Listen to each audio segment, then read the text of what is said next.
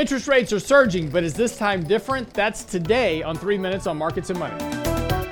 Lots of conversation here recently about the surge in interest rates. Now, importantly, we need to keep interest rates into some level of perspective because interest rates have indeed risen sharply over the course of the last couple of months. In fact, if we take a look historically, this is one of the largest drawdowns in bond prices or one of the largest increases in rates that we've seen in quite some time. And that's, of course, putting a lot of angst on the financial markets is that, you know, oh my gosh, is the bond bull market finally over? The bear market in bonds is finally here. Lots of headlines about that.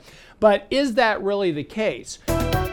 First of all, we have to talk about interest rates and the psychology around interest rates. Interest rates are only back to where they were in 2019 economy was doing fine, at least so we thought. We hadn't got into the 2020 pandemic shutdown yet. Uh, markets are doing well, and of course, housing's doing well. We're buying houses. We're talking about a shortage of inventory in housings in 2019.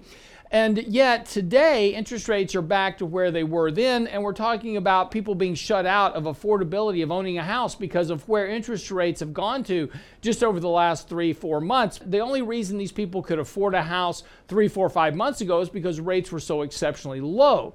But in an economy with as much debt as we currently have, rising interest rates are problematic because of the impact of using debt to foster consumption within the economy overall. Higher interest rates have two impacts on consumers. One, interest rates go up, they can't afford to buy more stuff, so they contract their spending, leading to slower economic growth.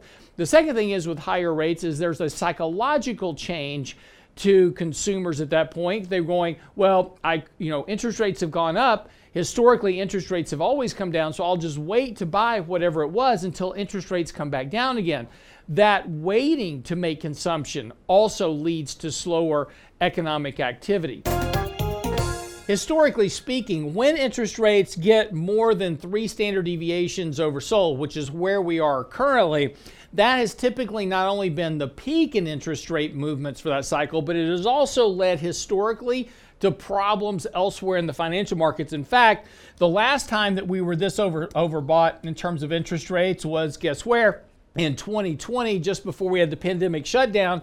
And this was because the Fed had been hiking rates leading up into this period. And then, of course, once we had the economic shutdown, interest rates fell to basically about half a percent. Prior to that, of course, we go back to 2008. Interest rates were peaking out at three and four standard deviations above the moving average. Of course, by the time we got through the interest rate cycle, uh, interest rates were back to very, very low levels. 1994, of course, we got back up here. This was the bond bear market that we saw back there. Was the bond crash of 1994. All through history, the point is, is that every time that we have gotten to very overbought levels in interest rates, matter at multiple levels, dot com crisis, uh, Asian contagion, we saw this in the Eurozone crisis as well.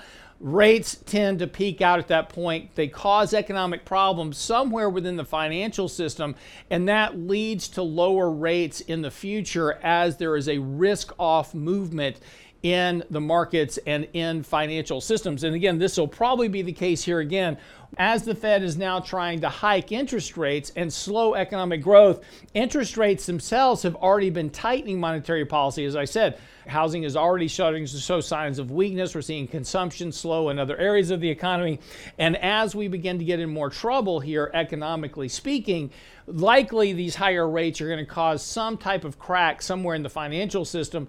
That's going to lead to that risk off rotation from equities back into bonds for safety. And this will drive rates most likely back down to the previous lows if not lower this time around. So we'll see when we get there. Be careful with what you do with interest rates. And by the way, interest rates spiking like they are now have been the best buying opportunity for bonds that we've seen historically all throughout the market cycle over the last 40 years. That's three minutes of markets money. We'll see you next time.